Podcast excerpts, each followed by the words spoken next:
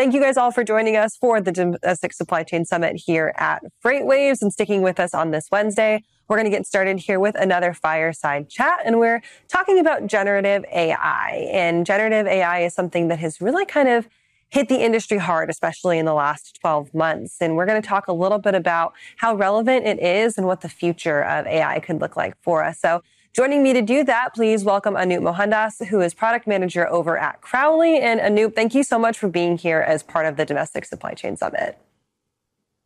Thank you, Kaylee. It's a pleasure. Um, before I get started, I just wanted to um, say like who we are as a Crowley as a company. So we are like a 130 year old company who have been in the industry for uh, 130 years, quite a long time in the supply chain space. So predominantly, we got like five business units. We have customers both in the commercial and the government sector. Three more than three billion in revenue.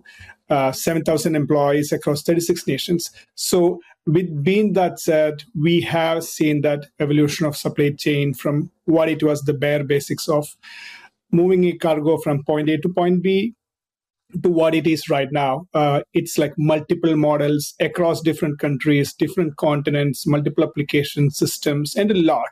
So, with the evolution of the supply chain, has brought in a lot of complexity so, in order for you to com- solve these complexities, you need to have these latest technologies that can certainly help you to have that advantage so that you get that whole visibility to the, your supply chain and then can solve the problems. So, when we talk about AI and its place in supply chain and supply chain data specifically, a lot of folks think about it as kind of automating back-end processes, maybe automating some of your data analytics or things like that. But we can also use it on a lot of forward-facing things, and that's where kind of the generative aspect comes in. Can you talk to me a little bit about what generative AI just is, like as a whole perspective, and then where it fits specifically into supply chain on a forward-facing front? Absolutely so uh, you you're right. Like there's it's a, there's a lot of misnomer over the, in the industry when we say generative AI, because it's like we have been traditionally going with the business intelligence, wherein we create the reports, we create analysis that helps the people to have insights into the business.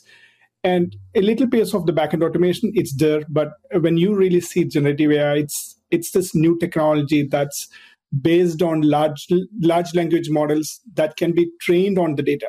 And when i say that how it's been traditionally different from your traditional ai it's like traditional ai it's pretty good. It can analyze patterns. It can uh, run through predefined rules. But the difference with the generative ai it's like it can create these patterns. It can create new data. It can create new contents which is like quite powerful from the term like produce. So if we if we look at the supply chain industry, if we were to integrate the uh, generative AI with the supply chain, we can solve a lot of problems. And then let me be very specific on when I say like what kind of problems it is.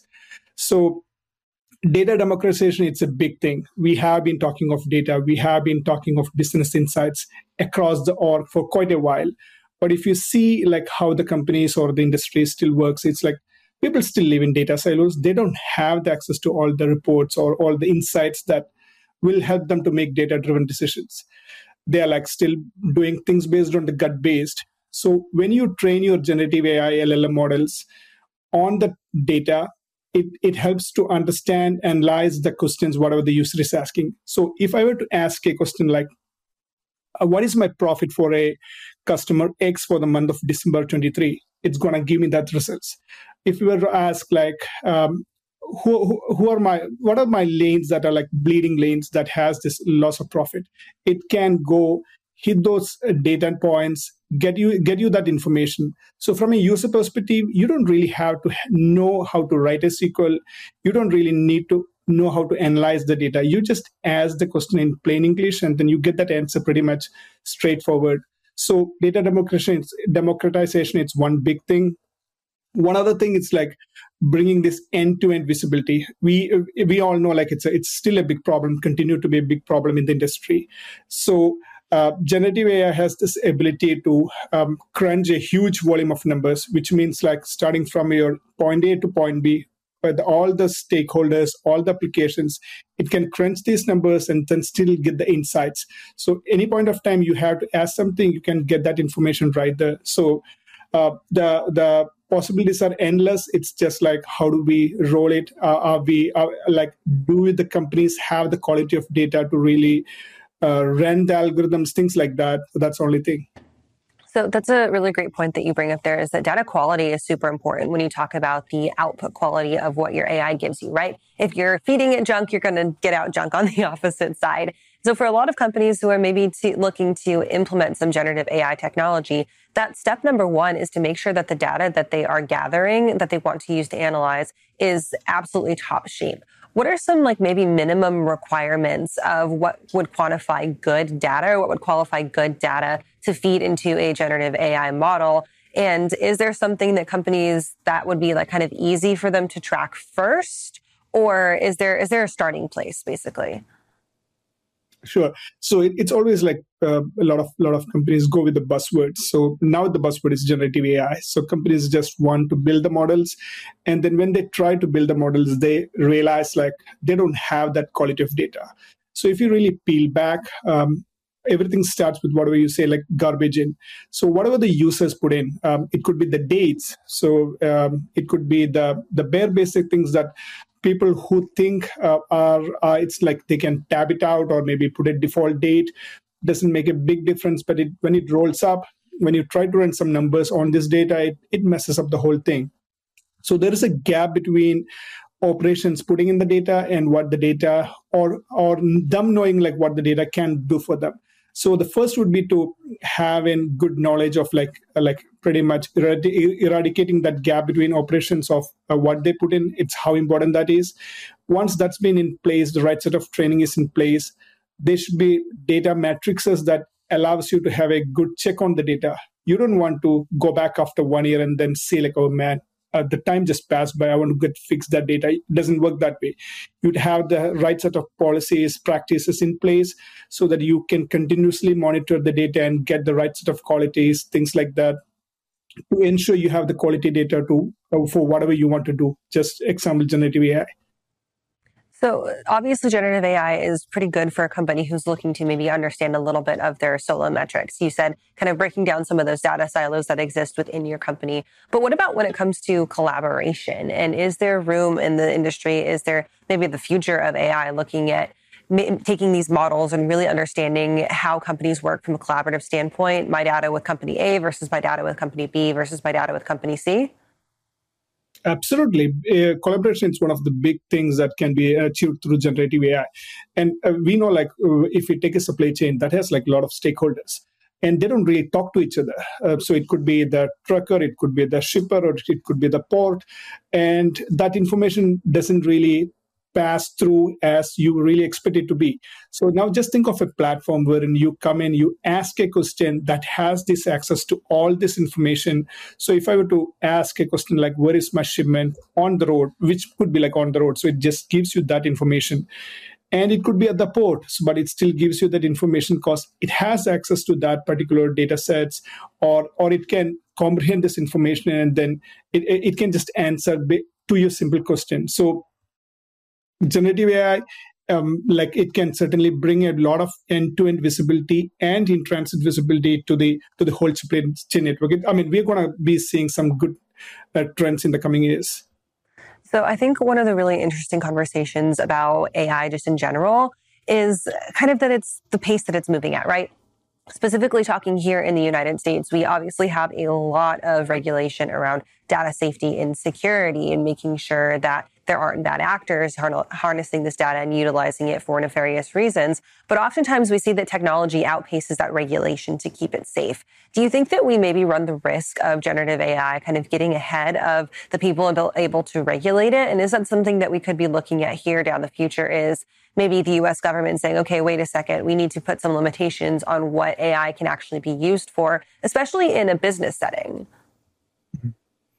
Uh, you're right. I mean, I think I think it's more kind of like we're still in the initial stages of this whole thing, and then we might be absolutely like if you see the whole spectrum, yeah, the the the probability of it being used by bad actors is quite high. But if you really look at the industry, we are like still in the very early stages by running POCs, um, just still testing the waters to see like what it could be done.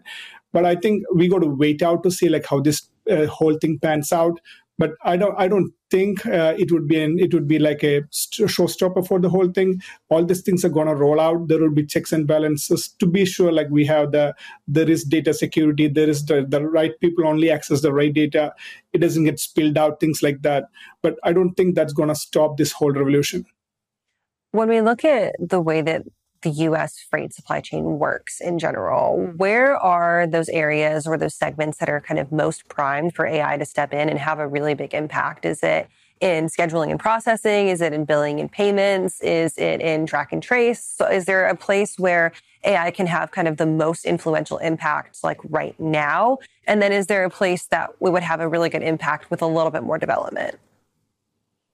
Sure. So uh, there are like uh, certainly a lot of a lot of places where it, it can have a big impact. One, it's like your your fraud that's happening within the billing, because we we have like a huge amount of fraud that's happening within the billing, cause of multiple reasons.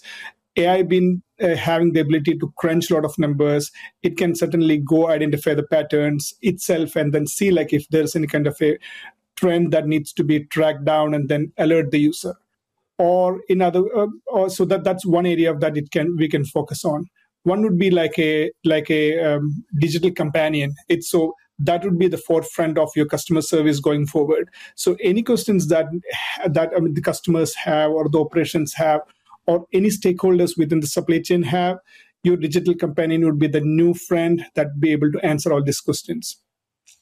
Again sustainability big thing um, so uh, companies can leverage generative AI to really optimize the routes, cut down the empty miles, um, optimize their inventory, uh, run the ships full, things like that. So it's more kind of like way how you apply it. If you know the right set of problem that you target to, it's more kind of just applying the technology to get it solved.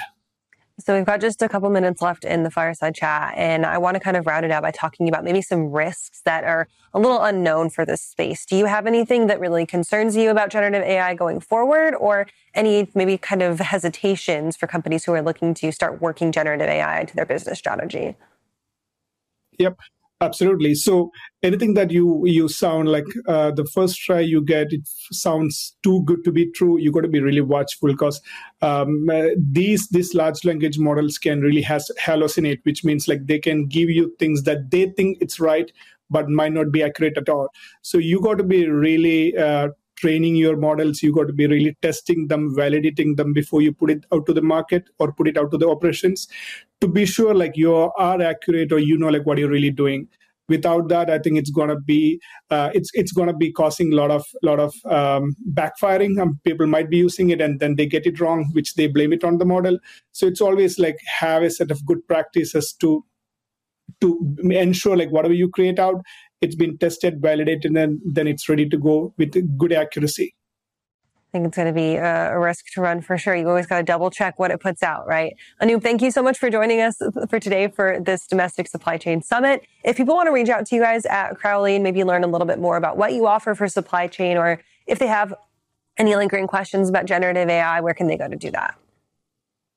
Uh, so they can they can certainly go to the Crowley's website and then um, or and then log for the questions, or or they can certainly reach out to me and then it's all like I mean we, we can like um, help them to get all this question answered. All right. Well, thank you so much for joining us. And thank you guys for sticking with us here for our domestic supply chain summit at FreightWaves. Of course, plenty more content co- to come throughout our day today. So make sure that you are staying active in our live chat. If you're not joining us on live.freightwaves.com, head on over and get registered. Make sure that you keep up with us there as well. And as always, all these segments from today will be live and on demand on our YouTube channel following the completion of the show. Make sure you stay tuned. We've got more coming up after this.